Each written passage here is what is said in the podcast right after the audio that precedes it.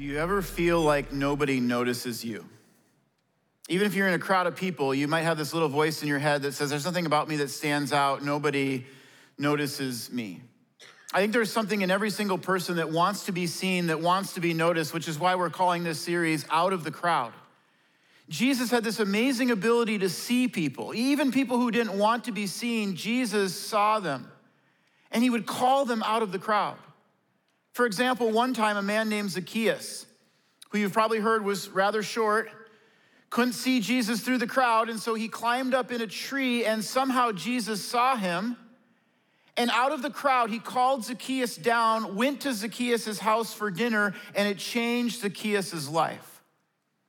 I wonder if it would be possible today as you sit in a crowd at Blaine or Ham Lake or Anoka or Spring Lake Park, here at Lino Lakes, at White Bear Lake or Woodbury, as you sit in a crowd at Rochester or Apple Valley or Wayzata or even online, that there is a God who sees you, a God who knows you, and a God who calls you out of the crowd.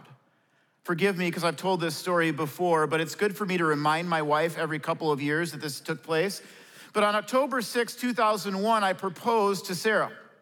And my proposal was a little bit unconventional. I rented a U Haul truck and I filled the back of the U Haul truck with 50 red roses, pictures of Sarah and me, and candles everywhere.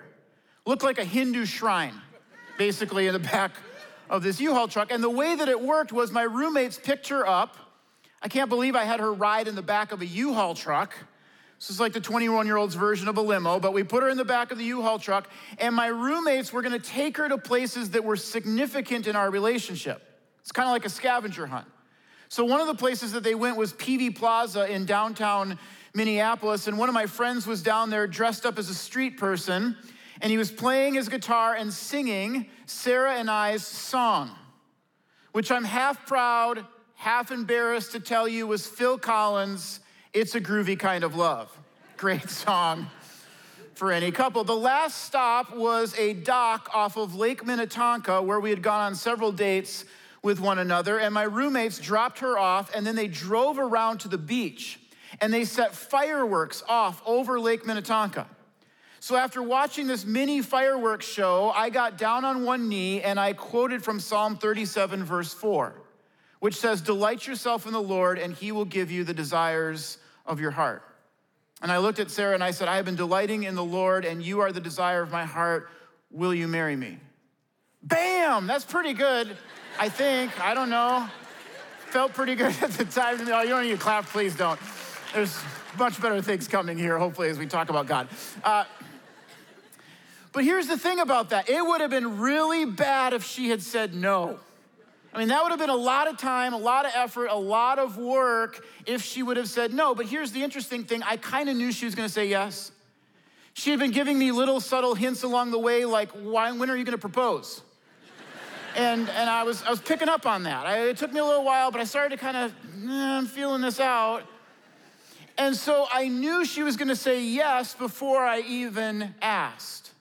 In Second Corinthians chapter 1, Paul says this. He says, For the Son of God, Jesus Christ, who is preached among you by us, and then he gives some specific names, Silas, Timothy. He says he was not yes and no, but in him it has always been yes.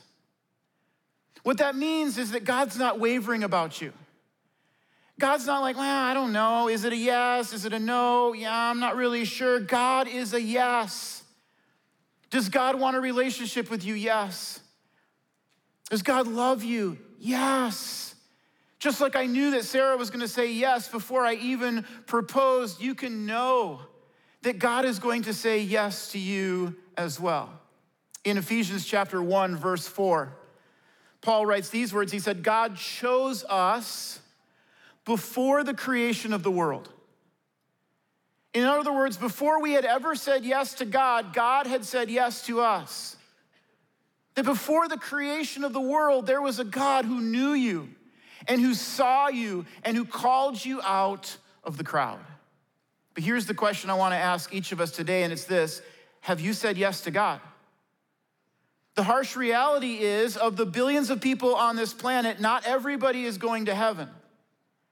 And I know we don't like to think about that or talk about that, but if that were true, then why did God have to send his son Jesus to die for our sins? That, wouldn't have made any sense if everybody simply went to heaven. The truth is, of the billions of people on planet Earth, there are many who look at God and they say, Thank you.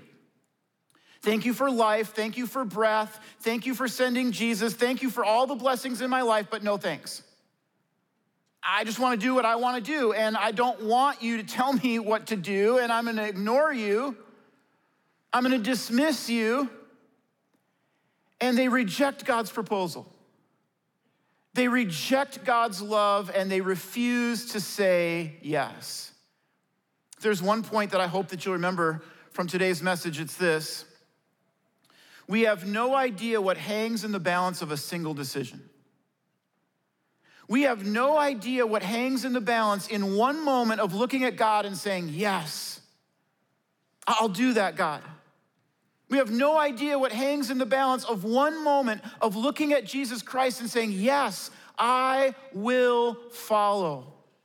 This is nowhere more apparent than in the story we're going to look at in the Bible today. It's found in Matthew chapter 4 and in Luke chapter 5. And if you're kind of new to the Bible, there's four different gospels. Those are the accounts of Jesus' life. And oftentimes they'll tell the same story, but they tell it from a different perspective, or they'll give some different details. That's true in this story. We'll, we'll look at it in Matthew chapter 4 to start. It says this As Jesus was walking beside the Sea of Galilee, he saw two brothers, Simon called Peter. So his name was Simon. Later it's changed to Peter, but that's one and the same person and his brother Andrew. They were casting a net into the lake, for they were fishermen. Come follow me, Jesus said, and I will send you out to fish for people. At once they left their nets and followed him. I remember reading this in college, and I'm just picturing these two brothers, and they're in a boat and they're cleaning out their nets, and some apparently random guy walks by and says, Follow me. And they're like, hmm, Okay. And then they just go and start following him. And then the next verse, it says, going from there, Jesus saw two other brothers, James, the son of Zebedee, and his brother John. They were in a boat with their father Zebedee preparing their nets. Jesus called to them, presumably said, Follow me, and I'll make you fishers of people. And immediately they left the boat and their father and followed him. So there's these two brothers with their dad. They own a family fishing business. They're cleaning out their nets. Some guy walks by and says, Hey, follow me. And they look at their dad and go, Good luck with the family business. And they just take off. I mean, if my kids came to me and were like, Hey, dad, we met this guy, long hair, sandals, and he looked at us and he said, Come follow me. Hug mom goodbye for us. I'm calling the cops, okay? This is just not normal kind of behavior. Thankfully, Luke gives some additional details. It's not that Matthew was wrong, it's just that Luke gives some more context and fills in some of the gaps. Turns out that prior to this, Jesus had been speaking to a crowd. And so many people gathered that Jesus looked to Peter and he said, Peter, can you loan me your boat so I can get in the boat, push me out a ways so that more people can kind of come on the shore and hear me teach? So, this wasn't the first time that Peter had ever locked eyes with Jesus or seen Jesus. In fact, he had heard him teach.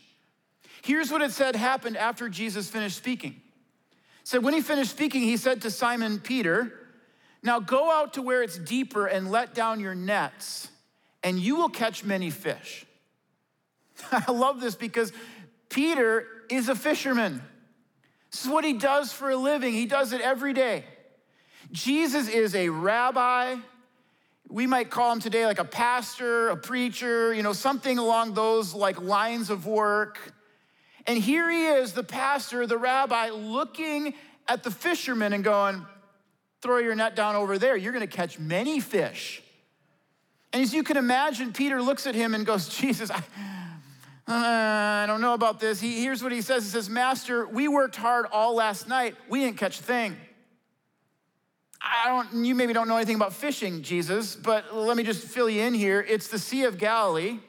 And during the day, when it's warm, the fish want a cooler place. They go to deeper parts of the sea. They're not moving much.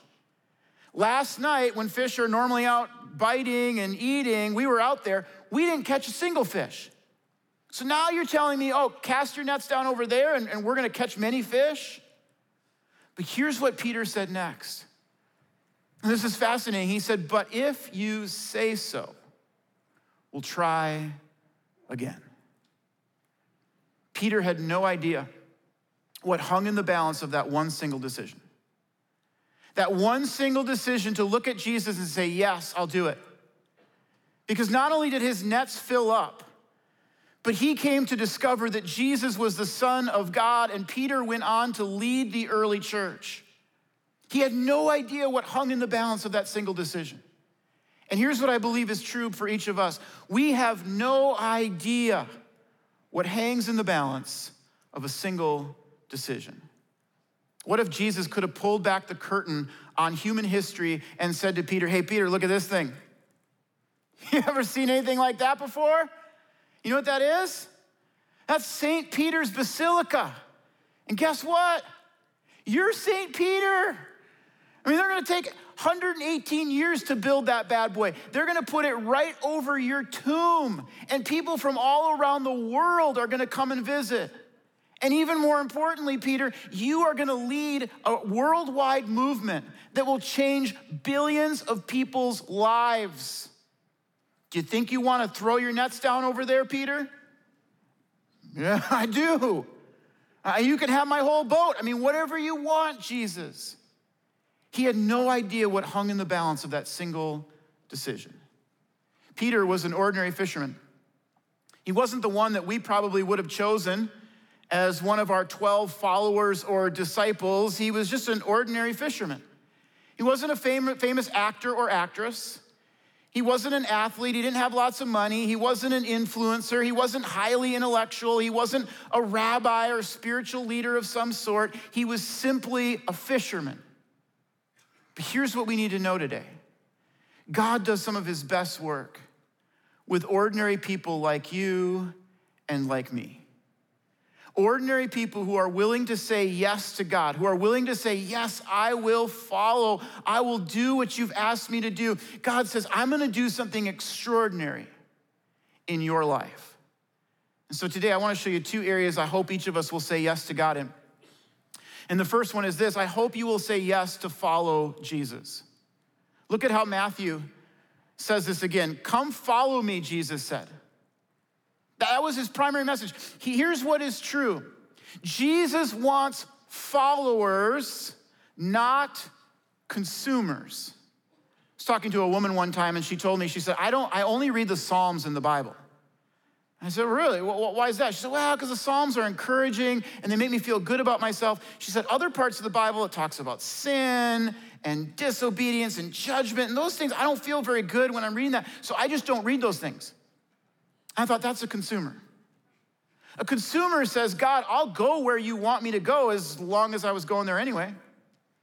I'll do what you want me to do as long as I wanted to do it anyway. I mean, I'll believe whatever you say to believe, God, as long as I already agree with it. Otherwise, I'm just going to cut it out.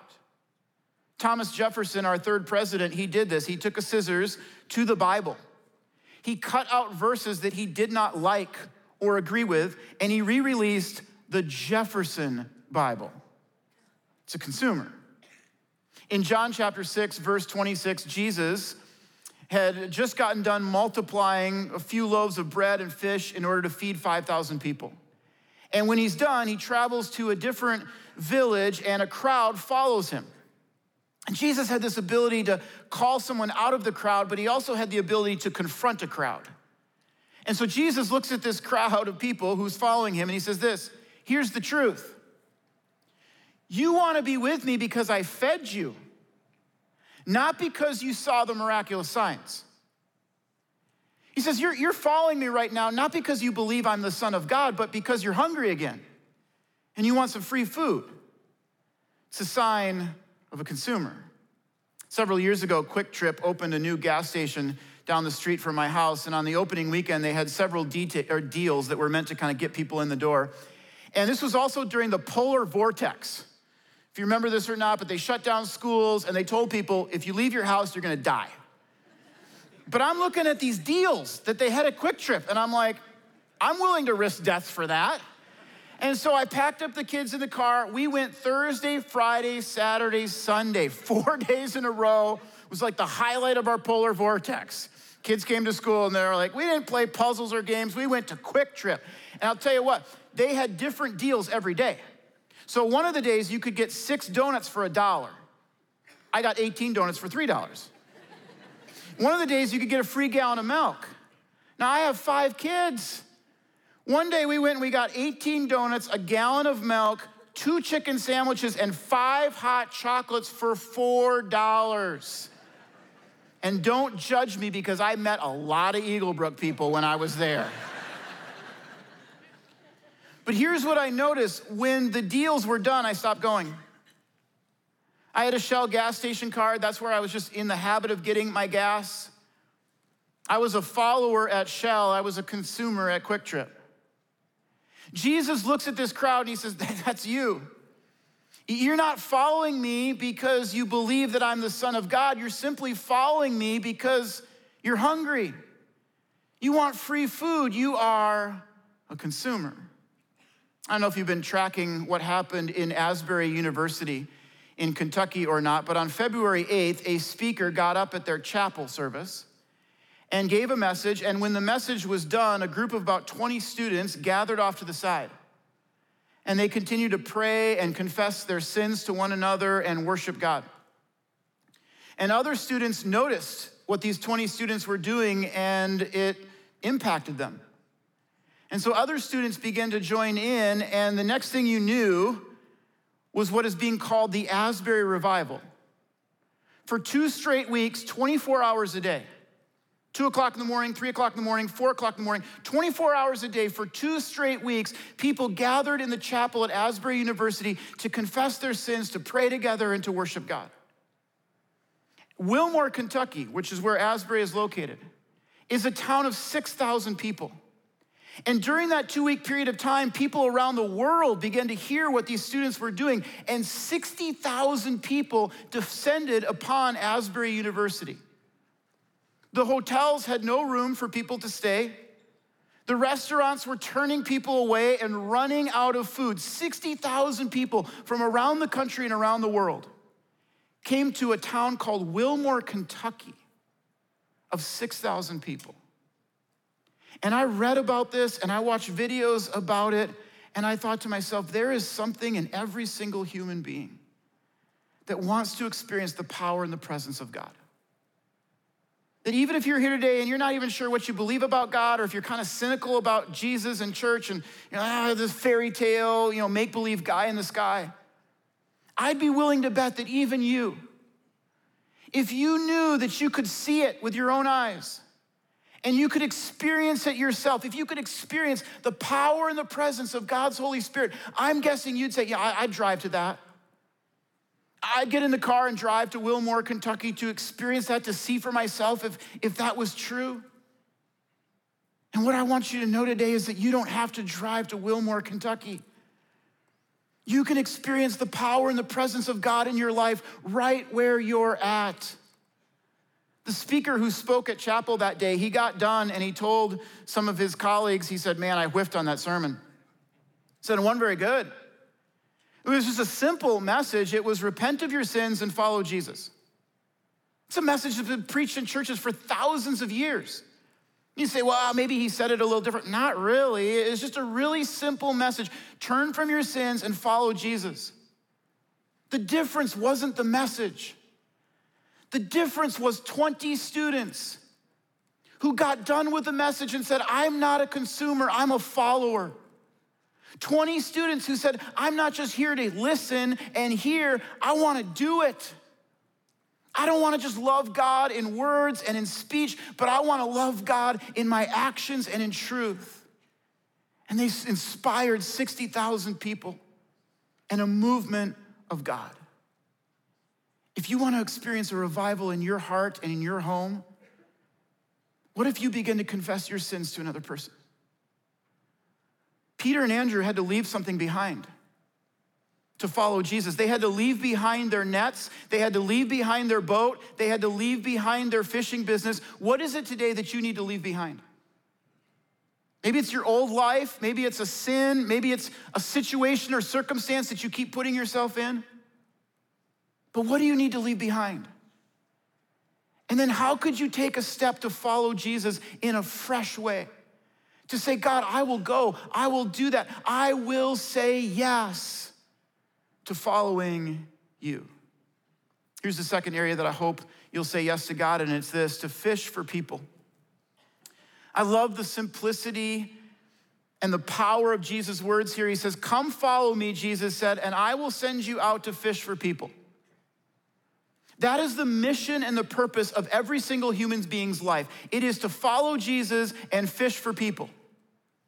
If you're here today and you're in your 20s or you're just trying to figure out life and you're like, man, what's my purpose? What's the meaning of my life? You don't need to go climb a mountain over in East Asia someplace. You don't need to go on a darkness retreat like Aaron Rodgers did and sit in a dark room for four days trying to figure out the direction. You need to follow Jesus and fish for people. Jesus said that is the mission and purpose of every single human being's life. I'll tell students sometimes, I don't sit in your science class. That kid who sits next to you who is struggling and who needs to know Jesus, I will never have the opportunity to talk to them or invite them to church. But you will. I don't work where you work. My office isn't down the hall from that person who's going through a divorce and needs some hope in their life. My cubicle isn't next to that person who's struggling with anxiety. I don't work at Starbucks alongside the barista who's been dating kind of the wrong people and trying to figure things out. I, I, will never have the opportunity to talk to them about Jesus or invite them to church. But you will. I had an email that came across uh, my desk a couple months ago, and it was a really moving story. It was about a dad uh, whose son invited him to come to Eaglebrook Church, but the dad lived in Tennessee and the son lived in Minnesota. And so the dad started watching our services online. He said it was amazing to, to be able to experience church with my son every weekend. But then his oldest son, the older brother, became terminally ill and had to be checked into a nursing home, a care facility. And so the dad went and got his son a Roku TV so that he could watch the Eaglebrook service every week. He said, For the year before my son died, every Sunday afternoon, I would talk to both of my sons and we would talk about the message and what God was doing in our life. Cherish that time. When his son passed away, the workers at the nursing home called him and they said, Could we keep that Roku TV? He said, Well, yeah, I guess, but, but why? And they said, I, I don't know if you knew this or not, but your son had invited many of the residents here to come to his room every Sunday to watch church. And it's changed some of their lives. And they wanted to keep coming to church and just wondered if they could keep that Roku TV. Peter was an ordinary fisherman. This, this older brother, older son is an ordinary person who's in his last days of life living in a care facility. But he's following Jesus and he's fishing for people, and God is using an ordinary life to do extraordinary things. In the 1930s, the largest church in the state of Minnesota was First Baptist Church of Minneapolis. There was about 3,000 people who attended in the 1930s, including someone named Billy Graham. But over time, First Baptist Church changed its name to River City Church. And coming out of COVID and the unrest in Minneapolis, they looked at their church building and they said, This doesn't fit our ministry needs anymore.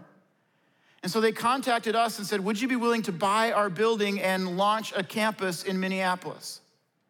And as many of you know, we said yes. It's been interesting to hear people outside of our church kind of talk about this, not necessarily talking about people who go to our church, but I've heard one of two extremes. The one extreme over here says, Oh, there's all this crime in Minneapolis, and I'm not going to that thing. And I just say, Well, hey, you know, you, you, we'd love for anybody who wants to come to come. But really, we, we're doing it for the people who live there and they're there already. Then on the other extreme, I've heard people kind of cynically say, like, oh, big mega church, suburban, all your money, think you're just gonna come in downtown. And my response to them is I know we're not the Savior, Jesus is. We're simply there to serve. But what's been interesting to me is that neither of those two lines of reasoning played into our decision at all. The reason why we were excited to put a campus in Minneapolis is because there's over 400,000 people who live in Minneapolis proper. And those are 400,000 people that I believe Jesus loves. Those are 400,000 people that God may have chosen, that if they would hear a message that Jesus Christ died on the cross for their sins and they could have eternal life and hope for today, that they might just say yes. We wanted to put a campus in Minneapolis because we believe that God looks at every single human being and lovingly says, Follow me. As you may remember, we were scheduled to open this Minneapolis campus shortly after Easter, but we've had some supply chain issues. But I do have a firm grand opening date for you, and it's September 10th of this year. September 10th, a Sunday, 2003, we will, 2023, I wish it was 2003, I'd be a lot younger. 2023, we will be launching an Eagle Brook campus in Minneapolis. And I want to show you some of the work that we've been doing on this building. This is kind of the before, and then now you can see here the after. They're doing a lot of work on it. We're keeping kind of the historical character and feel of it, but we're also updating uh, some pieces to make it a little bit nicer. But here's the part I want to show you that's exciting the sign is up on the outside. If you drive through downtown Minneapolis, you will see the sign Eagle Brook Church. And here's what you need to know about this our goal is not to spread the name of Eagle Brook Church, our goal is to spread the name of Jesus Christ. When I was in college and I felt led to go into ministry, I never heard God say to me, Hey, use your life to spread the name of Eagle Brook. But what I did feel like I heard God say was use your life to spread the name of Jesus Christ. And that's why we want to have a campus in Minneapolis. And that's not the only campus that we're launching this fall. You don't know this yet, but take a look at the side screens. Our mission at Eaglebrook we're empowered by God to reach people for Christ. And what I love about this church is that we'll do whatever it takes. Last year, the board from Life Point Church in Maplewood, Minnesota reached out to us. Their team was facing some challenging decisions about their future. And as they prayed and pursued their next steps, it became clear to them that they should sell their building to Eagle Brook so that we can begin a new chapter of ministry in this community. Now, this isn't the first time a church has done this. Spring Lake Park, Ham Lake, Minneapolis, all were the result of other churches looking for a new beginning in one way or another. And every time we receive a request like this, we bring it before the Lord and ask, Is this something you want us to pursue? The answer, by the way, isn't always yes. But this time, we felt an undeniable move of God to keep moving forward. And we want to share a little bit of the history with you by talking to someone who's been a part of this church. Hey, Ross, thanks for being here. Tell us about your history with this church. Uh, well, I'm currently serving as the chairman of the board of stewards here at LifePoint. Uh, started attending 30 years ago. In that time, we've raised a family. We have two young sons, and it's just really been a great place for us. That's great. Tell us about who LifePoint is. You know, we're about to celebrate our 150th anniversary as a church. Started back in 1863. It was 1963 that we built this facility. And God has just really been faithful to us. I think the best way I would describe our church is we are a church of service. We love to serve the Lord and to serve our community. So, take us behind the scenes a little bit. What was some of those conversations like when LifePoint first decided to reach out to Eagle Brook? Yeah, certainly. We we found that we'd been dwindling, and I think that's maybe a little common in churches, but we had to figure out what we wanted to do to go forward. And one thing we knew for certain was we want this to remain a church. We want the gospel to continue to be proclaimed from here. Uh, we explored a couple options, and ultimately, where we felt led to go was to reach out to Eaglebrook. We've done so, and uh, things are going well. We're really excited about it. That's great. Well, our, our hope and our commitment to the people of Life Point is that we're going to do whatever it takes to reach people and to proclaim that gospel on this corner of 36 and Edgerton. So, thank you for your sacrifice and your humility. Oh, absolutely. Thank you. we are excited to open a campus in Maplewood, Minnesota. Really excited to see what God is doing. But here's what has struck me about this it's the legacy, it's the line. 2,000 years ago, Jesus saw two brothers, Andrew and Peter, cleaning some fish out of their nets. He looked at them and said, Come follow me.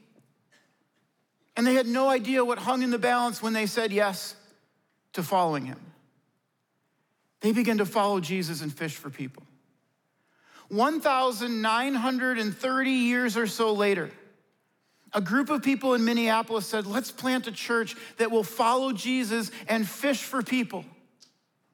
1,960 years or so later, a church in Maplewood, Minnesota said, We want to plant a church that is going to follow Jesus and fish for people. And now, 2,000 some years later, Eaglebrook Church, our church, gets to grab that baton and say, We will follow Jesus and we will continue to fish for people. You might be here today and say, well, I'm just kind of an ordinary person. I mean, I'm an electrician. I work at a radio station doing some, you know, behind the scenes tech stuff.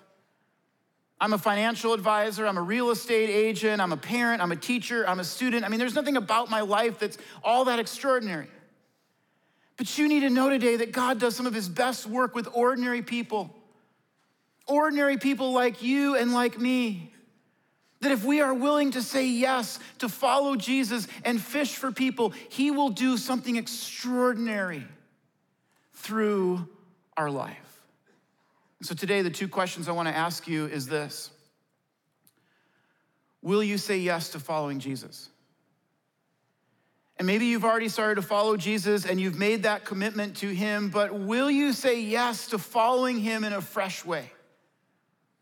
Will you say yes to leaving an old life behind? Will you say yes to leaving a sin behind or confessing it to another person? Will you say yes when God says, I want you to do this, I want you to go there, I want you to give to this person? Will you be willing to say, Yes, Jesus, I will follow you? And the second question I want to ask is this Are we fishing for people? When was the last time we threw out our net? When was the last time we made a cast? When was the last time we cared enough about another person's eternity that we were willing to talk to them about our faith in Jesus Christ or invite them to church. Easter is coming up in four weeks, and I'm telling you, it is a time of year when people are open to talking about God and receiving an invitation to church. What if every single one of us said, you know what, Jesus, I'm gonna follow you, I'm gonna fish for people, and I'm gonna start praying right now that God would lead me and God would direct me to the right person to bring with me to that service? Will we say yes to follow Jesus and fish for people? Let's pray together at all of our campuses.